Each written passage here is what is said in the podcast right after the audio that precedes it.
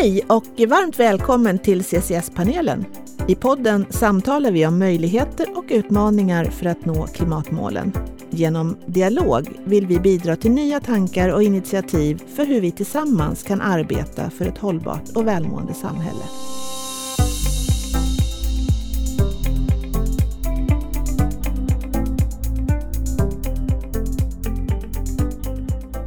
Jag heter Liselott Jernberg Beit och arbetar till vardags som kultur och hållbarhetschef på Granitor. Som programledare för CCS-panelen blandar jag och ger olika infallsvinklar på det som vi inom Granitor benämner som ansvarsfulla affärer. Det innebär att jag samtalar med människor som verkar inom olika discipliner och som bidrar med sina respektive perspektiv på den omställning som vi står inför om vi ska nå 1,5-gradersmålet. I dagens avsnitt så samtalar jag med Eva Ekholm Stenberg som är Corporate Environmental Manager från Billerud Korsnäs och Glenn Bark som är universitetslektor i malmgeologi från Luleå tekniska universitet. Båda finns med mig på länk idag och det kan påverka ljudkvaliteten. Bakgrunden till det här samtalet är att Luleå tekniska universitet har beviljats 10 miljoner kronor av Energimyndigheten för att i ett projekt tillsammans med Billerud Korsnäs undersöka möjligheten till infångning av koldioxid för lagring i svensk berggrund. Eva och Glenn, ni är varmt välkomna. Tack så mycket. Ni gästade båda podden för drygt ett år sedan och vi ska prata lite om vad som har hänt sen sist. Men först, Eva, presentera dig själv lite kort. Ja, eh, jag är nu som sagt miljösamordnare för koncernen. Har just bytt jobb. Eh, jag har jobbat, eh, jag är kandidat miljöbiologi för länge sedan och jag har största delen av min karriär har jag haft i Karlsborgs bruk uppe i Norrbotten som det handlar om här. Eh, jag har jobbat med energi, eh, också labbchef, jag har jobbat med miljö och hållbarhet och eh, nu är jag då samordnare på miljöfrågor för koncernen. Tack! Och Glenn, berätta lite om dig själv. Eh, jag är då jag är lektor eller forskare inom, inom malmgeologi och har hållit på i ett 20-tal år med att forska på hur guld sitter i jordskorpan kan man väl säga, hur guld är fördelat egentligen och titta på det med alla möjliga olika typer av tekniker eh, i det här. Så det är väl kanske mitt utgångsläge. Jag har, I och med att jag har sysslat... Guld är väldigt, väldigt finkornigt vilket innebär att det är svårt att hitta i jordskorpan och det är svårt att analysera och då, då blir det forskningsmässigt lite roligare. Eh, och, men det, kunskapen som man får genom att arbeta med guld kan jag också använda då på annat och i det här fallet så har vi vinklat över forskningen mot mer klimatrelaterad forskning mot, mot CCS eller BEX också. Så det är väl lite grann i väldigt korta drag min, min bakgrund här. Mm. Och för de som nu inte har lyssnat på det förra avsnittet, Glenn, kan du beskriva bakgrunden till att ni sökte pengar för att starta det här projektet? Ja, just det. Jo, jag har eh, lite grann som jag var inne på då, under några år så har jag letat eh, öppningar eller försöker att vinkla in min forskning mer mot inte bara guld utan, utan kanske då mer mot klimatrelaterad forskning här. Och vi visste om eh, ett projekt på Island som heter Carbfix som är ett CCS-projekt som var väldigt intressant och vi visste vad de höll på med eh, här. Vi letade då öppningar för finansiering av det här. Och så dök det upp en utlysning från Energimyndigheten eh, och i samma veva så fick vi en eh, fråga från ett an en annan forskargrupp här på universitetet inom biokemisk processteknik. Eh, om vi skulle gå samman och skriva en ansökan om det här och det här verkade ju jättebra då för då täcker vi tillsammans med biokemi så täcker vi in både infångningen och lagringsdelen så vi täcker nästan hela kedjan eh, för CCS. Så vi skrev vår ansökan och lyckades då till vår glädje få den beviljad eh, och har nu dragit igång det här projektet. Vi startade i december 2020 så vi har kört i lite mer än ett år, ett och ett halvt snart här nu då på de här. Och det är två delar i, i projektet. Då. En mot infångning, infångningstekniken, att utveckla den och en mot, mot lagringen egentligen. Så det är lite, lite var vi kommer ifrån med det här projektet. Mm. Och, och, Eva, kan du berätta lite om hur det kom sig att Billerud Korsnäs kom in som en del i det här projektet? Ja, det var Ulrika Rova som är professor för biokemisk processteknik på LTU som hon mejlade mig och frågade om vi var intresserade av att delta i projektet.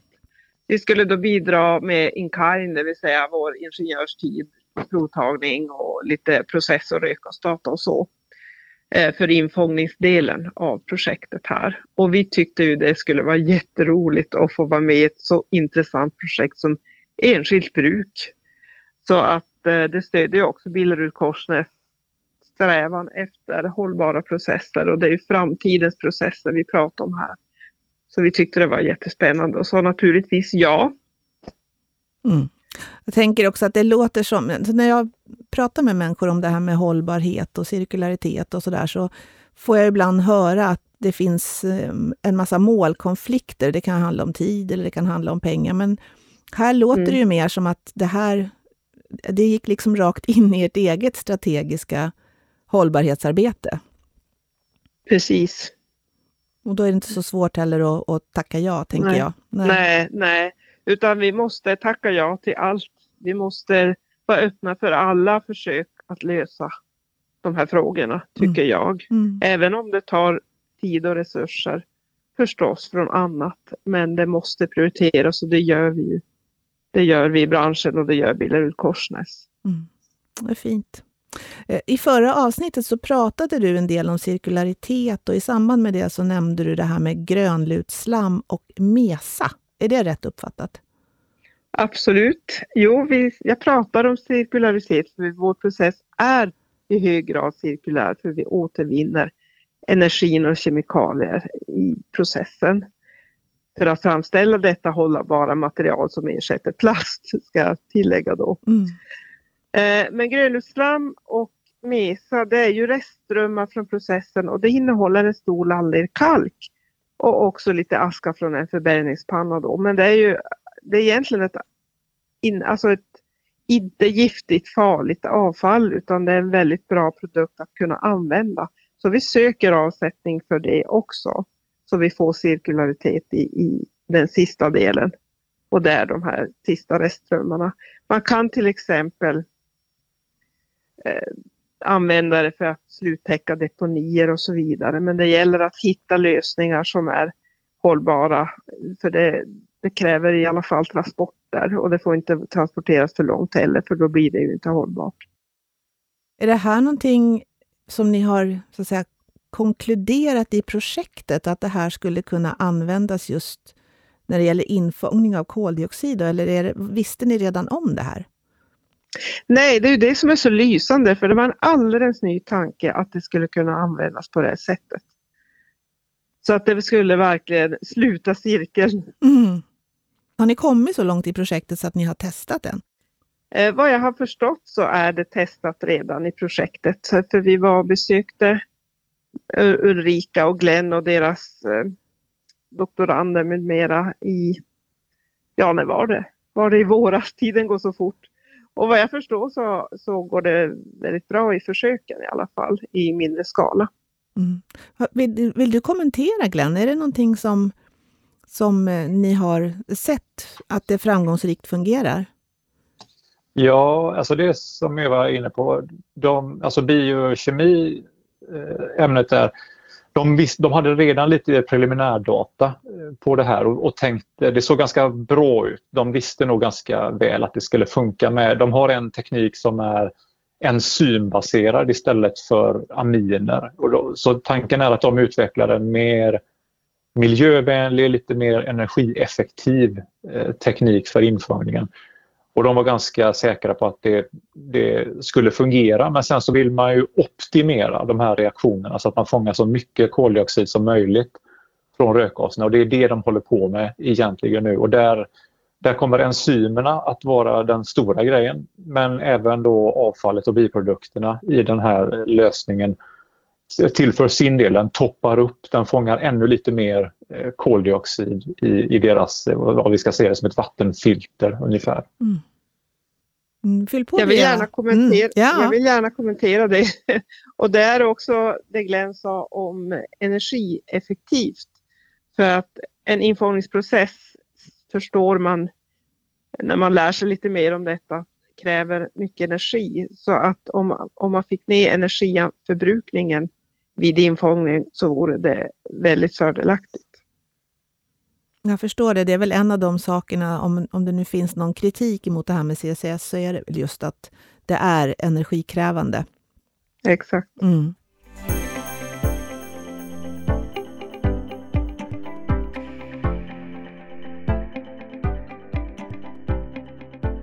Är det någonting annat spännande då som, som ni har upptäckt under den här tiden från det vi pratade med er sist fram till nu?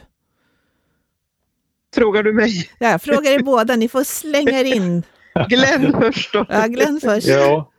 Nej, det, alltså, vi vet ju lite grann. De, biokemi de visste lite grann sitt utgångsläge och där ser det ganska bra ut. Och även på, den då, på lagringssidan, den geologiska sidan, så visste vi vi jämför vårt projekt lite grann med det som de gör på Island på Carbfix här. Så vi har letat efter liknande berggrund kan vi väl säga. Men vi vet också då att den svenska berggrunden kommer att se annorlunda ut även om utgångsläget har varit likadant när, de här, när berggrunden har bildats så ser det annorlunda ut i Sverige. Det, det visste vi redan då.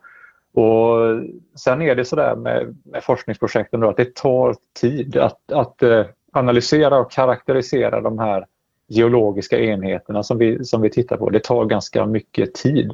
Så vi har eh, lite preliminärdata men inte sådär jättemycket. Men det jag kan säga utifrån det, det är väl att det ser ut lite grann som vi förväntade oss. Det har inte dykt upp några nya eh, stora problem eller utmaningar som vi har tänkt utan ganska mycket som, som vi har tänkt oss. Och, och vi vet också då tänker vi att det, det finns eh, på vissa av de här sakerna så kommer det finnas lösningar som redan tekniska lösningar som redan finns idag. Men så, så vi kan väl säga att vi bekräftar det vi, vi tänkte sedan tidigare. Så långt har vi ändå kommit i, i projektet. Mm. Innebär det att det du säger då, för jag vet att i förra avsnittet så pratade du om att ni skulle undersöka bergarter från Varberg egentligen hela vägen upp mot eh, Norrbotten. Har ni, har ni liksom hunnit täcka in hela vårt avlånga land? Har ni hunnit göra fältstudier på alla de här platserna? Vi, gör, vi har i projektet så är det vi har Kalix, då Evas område här, som huvudtestområde kan man väl säga. Där, där har vi redan provtagit allting i, i tre områden runt Kalix och det gjorde vi under hösten. Så det, där är vi klara och det är det område som vi kommer att ha mest data ifrån egentligen. Men sen så kommer vi att fylla på med data då, precis som du säger, från, från Varberg och uppåt på i kanske sex stycken orter. Eh, och det kommer vi nu att påbörja nästa vecka, det fältarbetet. Så då betar vi av eh, ort för ort söderut egentligen och under juni och augusti är planen att den provtagningen görs då. Mm, spännande, för att det som utmärker det här projektet på Island, om jag har förstått det rätt, det är ju att man när man pumpar ner koldioxiden så sker det en kemisk process ganska snabbt. Så att man pratar om några år tills den här koldioxidblandningen har omvandlats till sån här kalcit och då läcker det inte längre. Alltså då kan man se det nästan som permanent borttagen. Stämmer ja, det? Precis, ja. Det, det, stämmer absolut. Det tar, de har kunnat visa att på, på under två år så har 95% av den koldioxid som de har pumpat ner den har fastlagts. Den har övergått till mineralform, kalcit som du säger. Mm. Eh, men men eh, det sker ju, allting sker inte efter två år egentligen då, utan redan efter några månader så ser de resultat på det här. Och jag tror att efter ett år så är det kanske 80% som är fastlagt efter två år 95. Så det, och det är då oerhört snabbt om man jämför med annan typ av lagring i sandsten till exempel som, är, som diskuteras väldigt mycket nu utanför Norge till exempel eller i, i Nordsjön då, att man pumpar ner det under havsbotten i en sandsten och sandstenen är mycket mindre reaktiv. Så processen att gå från koldioxid till kalcitform i en sandsten så pratar vi om, om tusentals eller kanske rent av tiotusentals år för den här reaktionen att ske. Så i de här vulkaniska bergarterna på Island så går det här geologiskt sett då otroligt snabbt. Och det gör ju det jätteintressant, det mm. de håller på med på Island. Mm. Och när du pratar om de här försöken som är gjorda nu då, så här långt uppe i Kalix då än så länge. Är det någonting här, alltså finns det några findings kring skillnaden i bergart jämfört med Island och vad, hur det skulle kunna påverka den här processen? Vet ni något om det? Ja, alltså den stora det kanske är dumt att säga som ett problem, men som en utmaning då så vet vi att på Island så har man de här, det är, det är gamla lavaflöden, eh, basaltiska lavaflöden som de pumpar ner. De här är uppbyggda lite grann som en tvättsvamp. De har väldigt mycket hålutrymmen. Porositeten är ganska hög i den här bergarterna vilket gör att det är lätt att pumpa ner den här eh, koldioxid och vattenlösningen i berggrunden där. I, I bergarterna, basalterna här i Sverige så har vi inte kvar den här porositeten utan de hålrummen fylls relativt geologiskt sett och relativt snabbt. De fylls ut så porutrymmena försvinner. Och det var en av de sakerna som vi tänkte redan från början att det, det kommer inte att se likadant ut här och det har det inte heller eh, än så länge visat sig att göra utan vi har lägre porositet i det här. Men det finns då teknik från till exempel bergvärmeområdet att, eh, att skapa eh, ny porositet, helt enkelt att med ett lågt tryck då pumpa ner vatten i berget för att eh, skjuva sönder berget. Man skapar nytt porutrymme. Det är det man gör när man vill, ha, när man vill åt bergvärme egentligen. Och det skulle kunna användas på liknande sätt här. Då. Och sen så blir våra nästa kugge det blir att, att titta över den kemiska sammansättningen och mineralogin eh, som också kommer att ha förändrats. Så, det, så ska säga, utmaningarna för oss det är kemin och porositeten. Och porositeten tänker vi att den ska vi kunna lösa med, med annan teknik. Och mineralogin är det vi tittar på nu egentligen. Mm. Spännande. Då vänder jag mig till dig Eva. Några, några saker som ni har så att säga, kommit i kontakt med under det här året som har gått som eh, nya findings? Det är ju ett fantastiskt lärande för oss just det Glenn har berättat har ju öppnat ögonen för oss naturligtvis lika mycket. Eh, så att för oss är det ju att vi ser ju på vår process på ett annat sätt nu. Hur vi kan använda den kompetens vi har och så lära oss lite mer för att egentligen praktiskt göra en storskalig anläggning, bygga en sådan och hur den ska se ut. Det är ju väldigt intressant för varenda bruk i Sverige då. Mm. Och apropå det där med att sprida kunskap, finns det dialog upprättad med andra bruk i Sverige just för att ni ska kunna dela med er av de här insikterna och kunskaperna som ni kommer fram till? Ja, vi samarbetar ju med våra branschorganisationer, till exempel skogsindustrierna. Mm. Och jag tycker ju, och vi alla tycker, att det är viktigt att hela branschen driver på utvecklingen så är det. Så mm. att absolut kommer det att bli en branschfråga detta. Mm. Det är superbra för att när jag har pratat eh, med andra deltagare i den här podden och man pratar om det här med att eh, sprida kompetens. Eh, jag vet att du också har pratat om det Glenn, att bygga upp en kunskapsbas.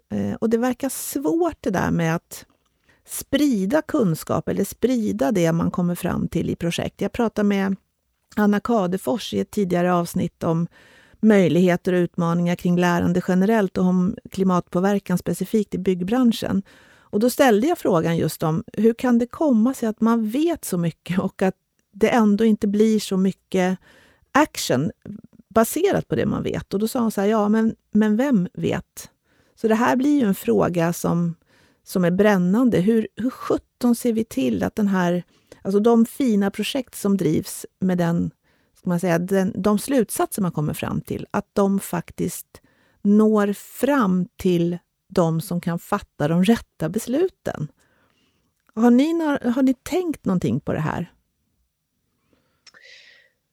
Jag tycker ju egentligen att politikerna har ett ansvar här att eh, ge incitament för att verkligen sjösätta och realisera projekten. För det finns inte idag men jag tror det finns. Det är på gång och det kommer att finnas om några år. Mm. Så, och sen vi alla deltar i alla möjliga nätverk och lyssnar av de som är nu i framkant och bygger och har sig. Så att jag tror ju ändå att eh, hela branschen går framåt i detta. Fast det går ju alltid för långsamt. Ja. Så är det. Vad säger du då Glenn, hur sprider ni den här kunskapsbasen som ni jobbar för att liksom, bygga? Hur, hur ska ni jobba med att sprida kunskapen? Eh, ja, precis. Alltså, vi, vad ska jag säga, vi sprider kunskapen så brett vi bara kan.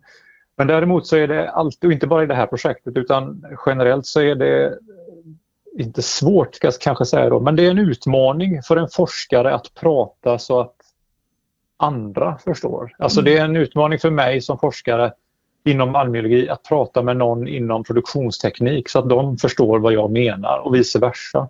Så, så där ligger väl givetvis då ett ansvar på oss forskare att, att kunna formulera det här så att, så att andra kan ta del av det på ett enkelt sätt.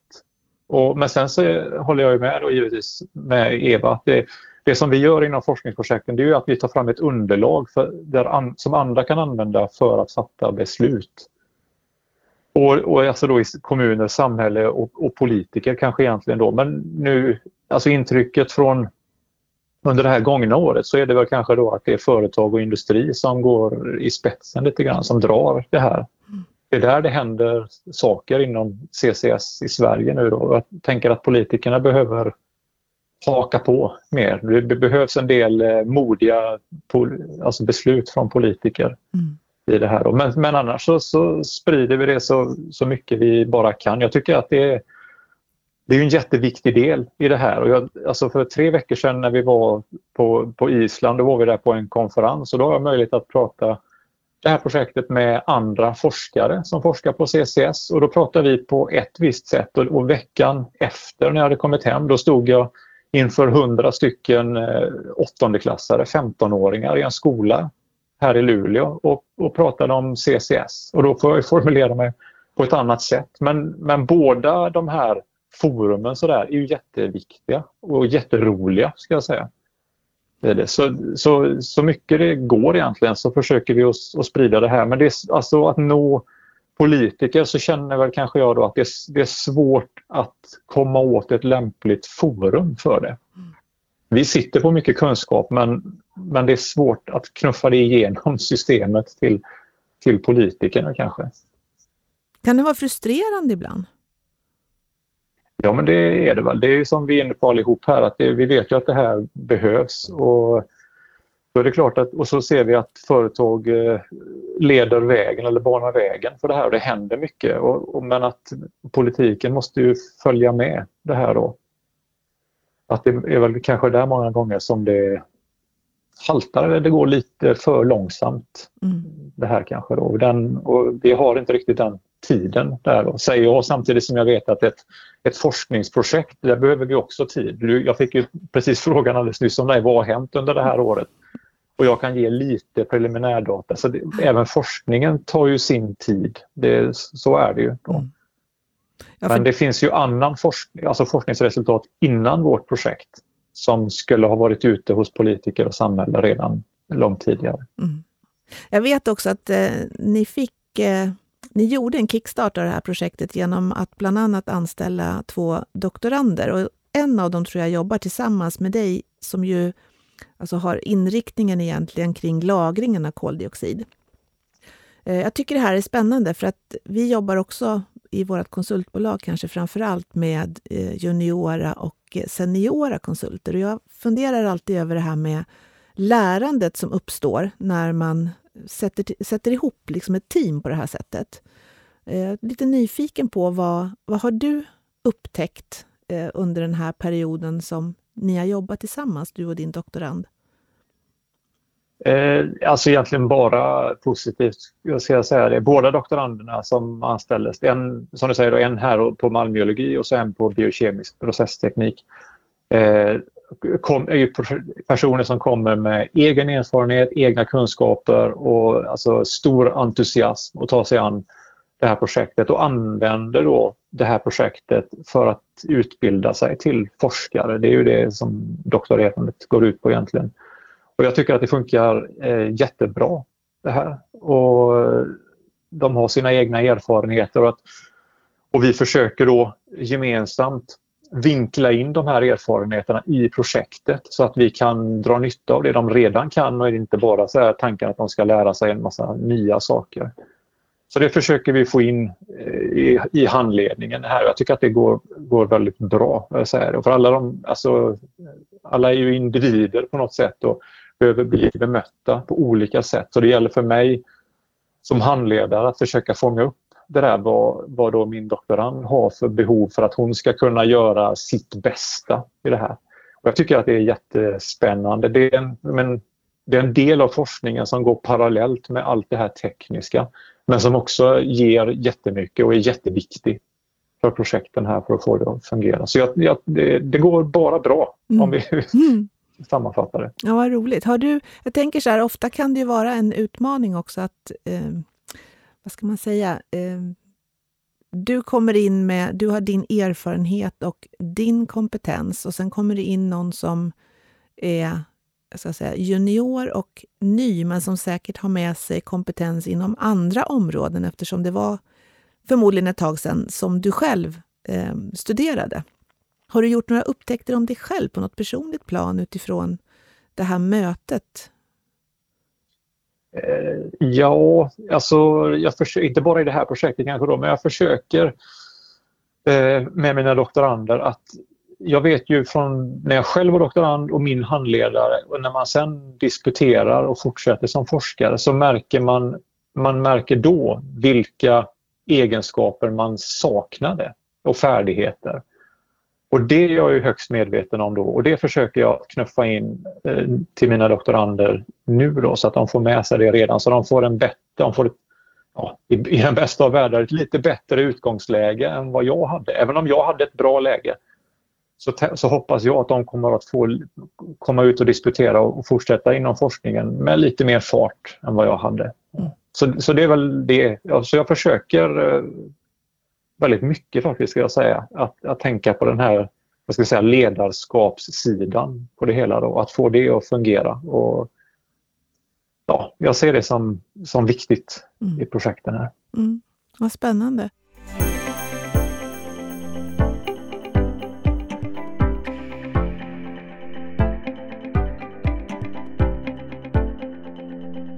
Tänker att vi, jag, jag, går över till dig Eva en liten stund och pratar om bruket. Eh, för jag vet att du nämnde i det förra avsnittet också hur mycket det betyder för, för ert bruk att ni är med i det här projektet.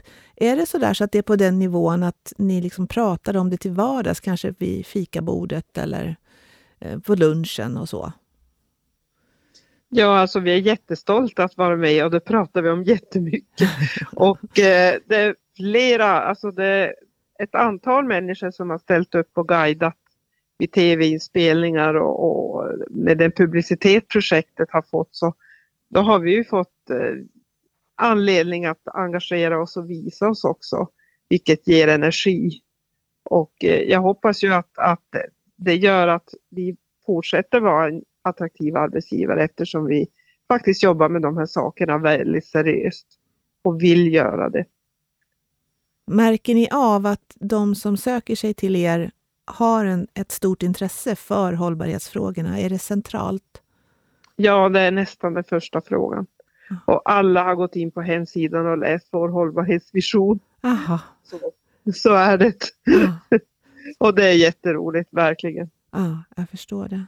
Och jag tänker branschen har löst så många problem som vi har, har uppstått. Vi har ju blivit mer och mer cirkulära. Vi har vi har kontroll på utsläppen och det här är nästa steg. Hur... Det här är verkligen ett viktigt steg för branschen. Ja. Hur gör ni då internt för, jag tänker så här, det är så, det är så vanligt tycker jag att man inom ett företag också kanske fokuserar på och jobbar inom sina egna områden. Men, men för att det här liksom ska sl, kan säga slå igenom, men för att det ska genomsyra mm. hela verksamheten, hur mm. jobbar ni? Ja, för det första så är det ju viktigt att man har en strategi för koncernen i de här frågorna och det försöker vi nu ta fram en plan för hur vi ska sätta netto noll som företag. Men rent praktiskt sett i det här projektet så är det ju väldigt många som är engagerade i bruket. Men naturligtvis är ledningen både på bruket och för koncernen mycket medvetna och uppmuntrar det här projektet. Så det är jätteviktigt eftersom det tar resurser. Men det roliga med det här projektet är att ja, det är många som är inblandade på bruket. Labbet är jätteinblandade med provtagning och så. Ingenjörer som ska ta fram rökavsammansättning och så vidare. Så att på det sättet så vet väldigt många om det här projektet och är engagerade. Och förutom det här då, för det, det blir någonting att samarbeta runt, tycker jag att jag hör dig säga. Mm. Eh, finns det någonting som, alltså, om man tänker så här, om jag skulle prata med dig om ett år igen, vad skulle du önska att ni är då? Vad skulle ha hänt? Jag skulle önska att Glenn och Ulrika sa, nu kan vi göra det här i full skala. ja, och då ska ni börja i så fall lagra, alltså fånga in först men sen också lagra koldioxiden ja. egentligen under bruket, för det är väl det som är liksom själva kvintessensen här, att det finns den, den typen av bergart som, som behövs, tror man finns under bruket. Ja, ja det, det stämmer. Det, alltså de geologiska förhållandena är, är samma för bruket här som det är för Carbfix då på Island. Att vi har den här basalten eh, alldeles under och runt eh, bruket här i Kalix. Skillnaden är då att basalten under, under bruket är tusen gånger äldre mm. än vad den är på, på Island och det är de, alltså de processerna och förändringarna i berggrunden som har skett under de två miljarder åren som är det vi behöver förhålla oss mot. Men, men annars så är liksom, geologin är densamma, mm. utgångsläget är. Kommer det nästa utmaning då med Alltså jag tänker så här, det finns en allmänhet också runt bruket. Kommer de att tycka att det är en jättefin idé att man ska pumpa ner koldioxid i bergarten? Eller kommer, är det, blir det nästa process då, att få hela samhället liksom med på tåget?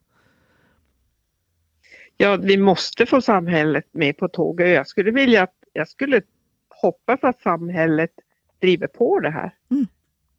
Politiker och närboende, för att det här är ju en större fråga än en lokal fråga och det kommer ju inte att bli någon, någon negativ effekt i närområdet utan en positiv storskalig effekt snarare. Så att, eh, jag vill ha politikerna med på det här tåget. Och hur jobbar ni för att få till det då?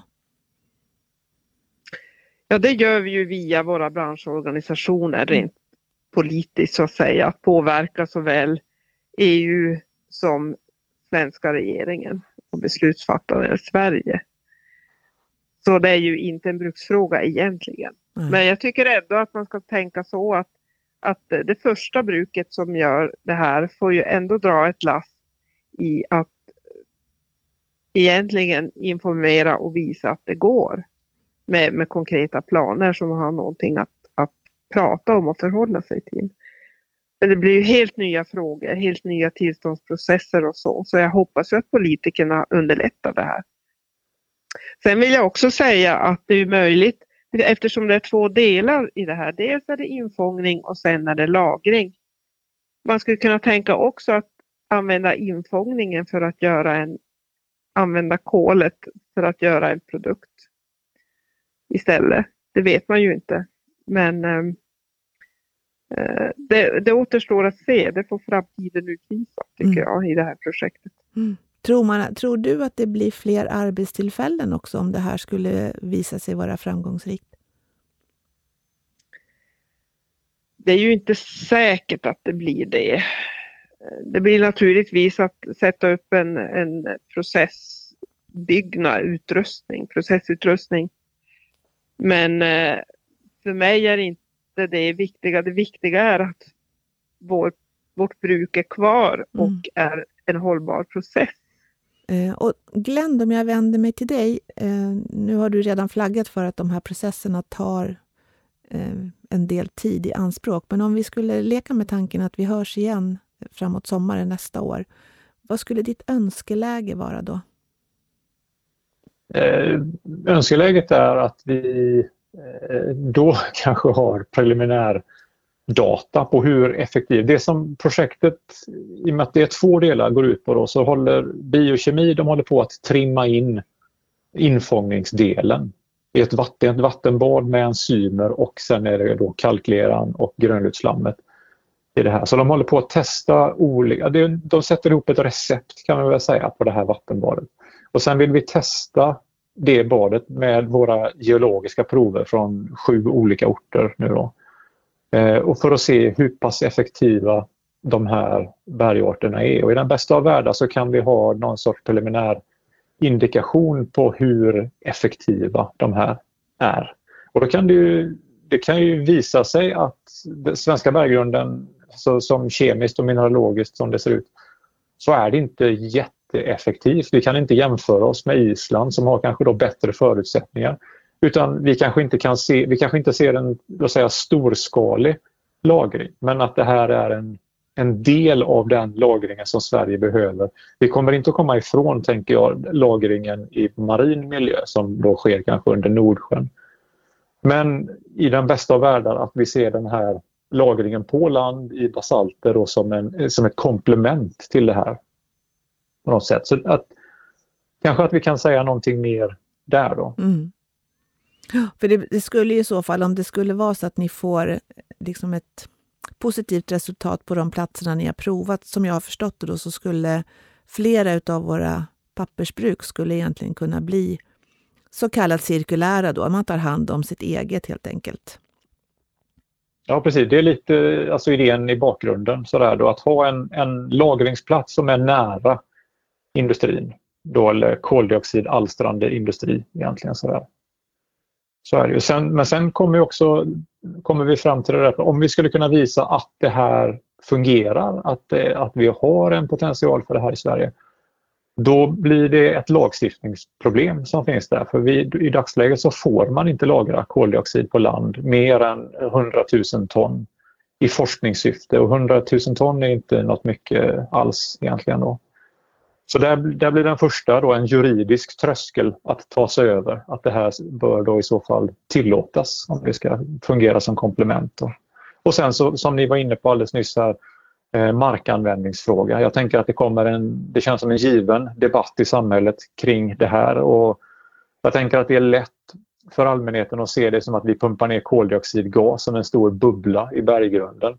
Och det är inte riktigt så det kommer att se ut så då är det igen upp till oss forskare och vi som är med i projektet att, att, för, att förklara det här för allmänheten, hur det egentligen fungerar och att om vi jämför då med Island där det fastläggs på två år, så efter två år så behöver man ingen övervakning mer utav det här utan man ser det som en ganska automatiserad process som efter två år så är det då säkert det här.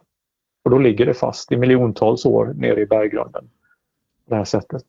Så, men det gäller för oss inom, inom forskarvärlden då att, att få ut det här. Att det här blir allmän kunskap också. Ja, det är en en stor och viktig uppgift, tänker jag.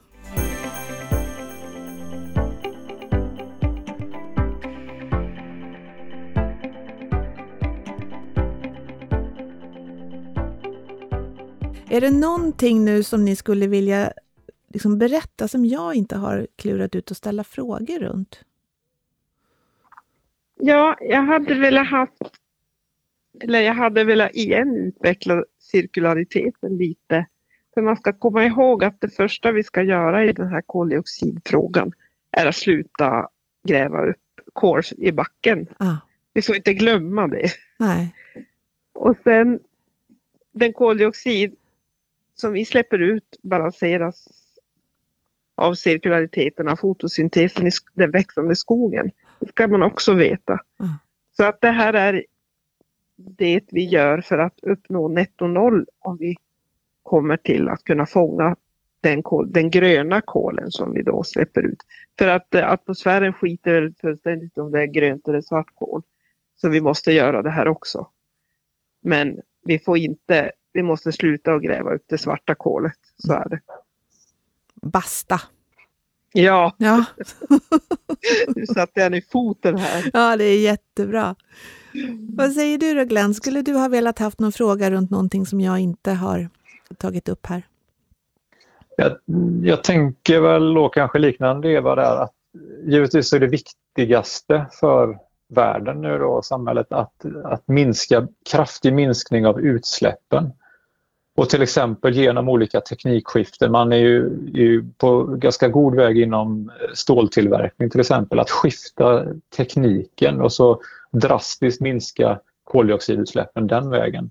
Men den, de industrier där, där vi inte kommer ifrån det här, där så att säga råvaran innebär att det kommer att bli koldioxid, den måste vi då fånga. Men om, om vi har gjort teknikskiften där det går så blir det mycket mindre koldioxid att fånga för Sverige ändå, för industrierna. Och då kanske vi har, men jag vill säga även inom det här projektet om vi kommer fram till att vi har, vi har en liten potential men vi kan lagra lite grann. Det kanske det räcker tillsammans kanske då med vissa delar i, under Nordsjön. Men att vi kan ta hand om vår egen koldioxid på det här från de industrierna som, som inte kommer ifrån det här att, att det, man genererar koldioxid. Den fångas och lagras på något sätt. Då. Mm. Men att, men att eh, utsläppsminskningarna är ju det absolut viktigaste då, att man inte ser det här som ett eh, istället för utan det här är bara ett komplement egentligen. Yes, jättebra. Hur länge kommer pengarna att räcka tror ni? I projektet? Mm. Eh, projektet löper till 2024 ut. Men vi, vi tänker väl det också då. Vi har redan andra projekt som går parallellt med det här och så fort vi tycker att eh, det lutar åt rätt håll, om vi säger sådär, preliminärdata visar att vi hittar andra saker som vi skulle kunna gå vidare med. Då söker vi, vi inväntar ju inte slutet på det här projektet utan då söker vi andra projekt att köra parallellt och koppla in mot det här. Då. Så vi, vi hoppas att det här blir att just det här projektet med, med EVA och Billerud Korsnäs att det är någonting som är bara starten. Sen så accelererar vi det här med flera projekt parallellt in, inom det här området. Mm. Det är jättebra. Jag tänker, eh, vi har pratat en del om det tidigare i den här eh, podden. Det som, är, som jag tar med mig eftersom jag får anledning att prata med så många engagerade människor och också får ta del av så många fina projekt som faktiskt pågår i kampen om miljön, om man nu får uttrycka det så, eh, så är det lätt för mig att känna någon slags hopp, även om eh, de här rubrikerna i tidningarna och eh, rapporterna från IPCC och så där visar att vi, vi, vi har bråttom. Men är det, hur, är det, hur står det till med hoppet för er del? Eva, hur, hur hoppfull är du? Jag är mer hoppfull nu än för ett år sedan. Just för att jag har samma upplevelse som du, att det pågår väldigt många olika försök och projekt och forskning att lösa utsläppen på olika sätt. Så att jag tror det är det vi måste göra. Vi måste jobba brett och, och försöka hitta. Jag tror att vi löser det här och man ska inte underskatta forskning och ingenjörer i Sverige för vi är duktiga. Så är det. Eller man kan säga egentligen hela skogsindustribranschen. Vi är väldigt duktiga problemlösare och vi är väldigt bra forskare och universitet. Så jag känner ändå ett hopp att vi löser det här. Jag vill bara samtidigt, det har både Glenn och jag sagt, vi måste ha politiken med oss också. Yes. Hur har du det med hoppet Glenn? Ja, det, det, går väl upp och ner tänker jag. Ja. Nej, alltså jag, jag försöker ju givetvis att vara hoppfull och det är, det är kul att som både läsa om, om Carbfix till exempel på Island och prata med forskarna där. Och man känner hopp det och man ser att det händer mycket inom industrin i Sverige nu. Det är många som satsar på CCS. Så, och där, då känner man kanske att hoppet går upp då men samtidigt måste jag säga att in, det går från dag till dag sådär och det är lätt att det blir lite pessimistiskt.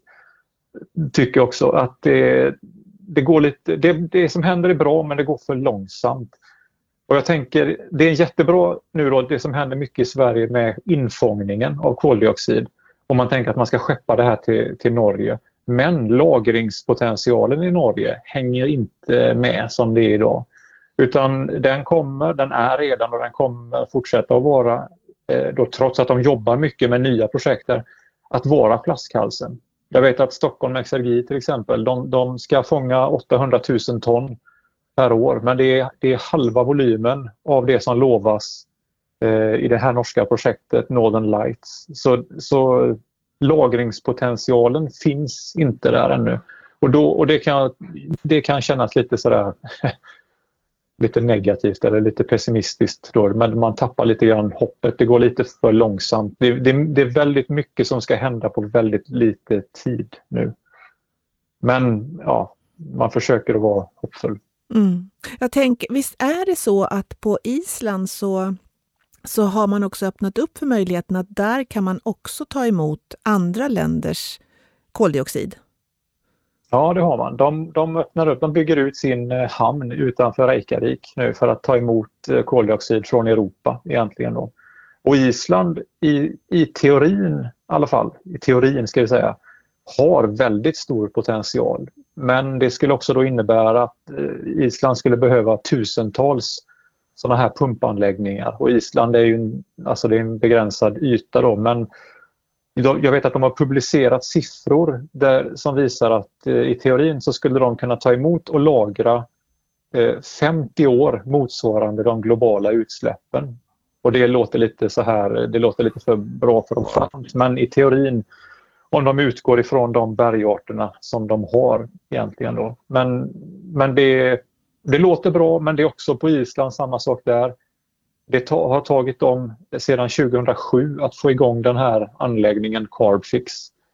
Och om vi har ett årtionde på oss till så ska det upp hundratals eller tusentals liknande anläggningar runt om i världen. Och ja, är det ens möjligt, tänker jag. Och då, blir det, då är det ännu viktigare givetvis med att, att jobba hårdare, eller riktigt hårt, med att minska utsläppen där vi kan mm. så mycket det går för att få ner behovet av infångning och lagring. Och det här. Mm. Precis. Eh, jag tänker just runt det där med hopp. Eh, jag förstår, eh, jag förstår vad du säger Glenn, att det går liksom upp och ner. Men det jag har förstått just runt hopp och hoppfullhet, det är ju att det är en känsla som är intimt förknippad med att man faktiskt gör. Inte kanske som kärlek som bara, det kan ju drabba liksom sådär rakt upp och ner bara. Men det här är förknippat med att man faktiskt gör saker. Och ju mer saker man gör i riktning mot någonting som man vill uppnå, då, ju större är möjligheten att känna just hopp. Så det är väl någonting som vi kan skicka med, att se till att man engagerar sig i saker som faktiskt görs för miljön, oavsett vilken, säga, vilken genre man är verksam inom. Att fundera på både på den liksom, privata, personliga arenan, men också i sitt jobb. Hur kan jag göra saker som jag känner är värdefulla och som bidrar mot eh, klimatmålen helt enkelt. Mm, precis. Mm. Mm. Då är det dags för att avrunda det här samtalet och jag tackar dig Eva och eh, dig Glenn för att ni har velat hänga här med mig idag. Tack så mycket. Det var Lika, lika kul som förra gången. Ja, ja, det var trevligt. Och jag tycker vi siktar på ett återhörande när det har gått ungefär ett år för att höra vad ni har kommit fram till då i det här spännande projektet.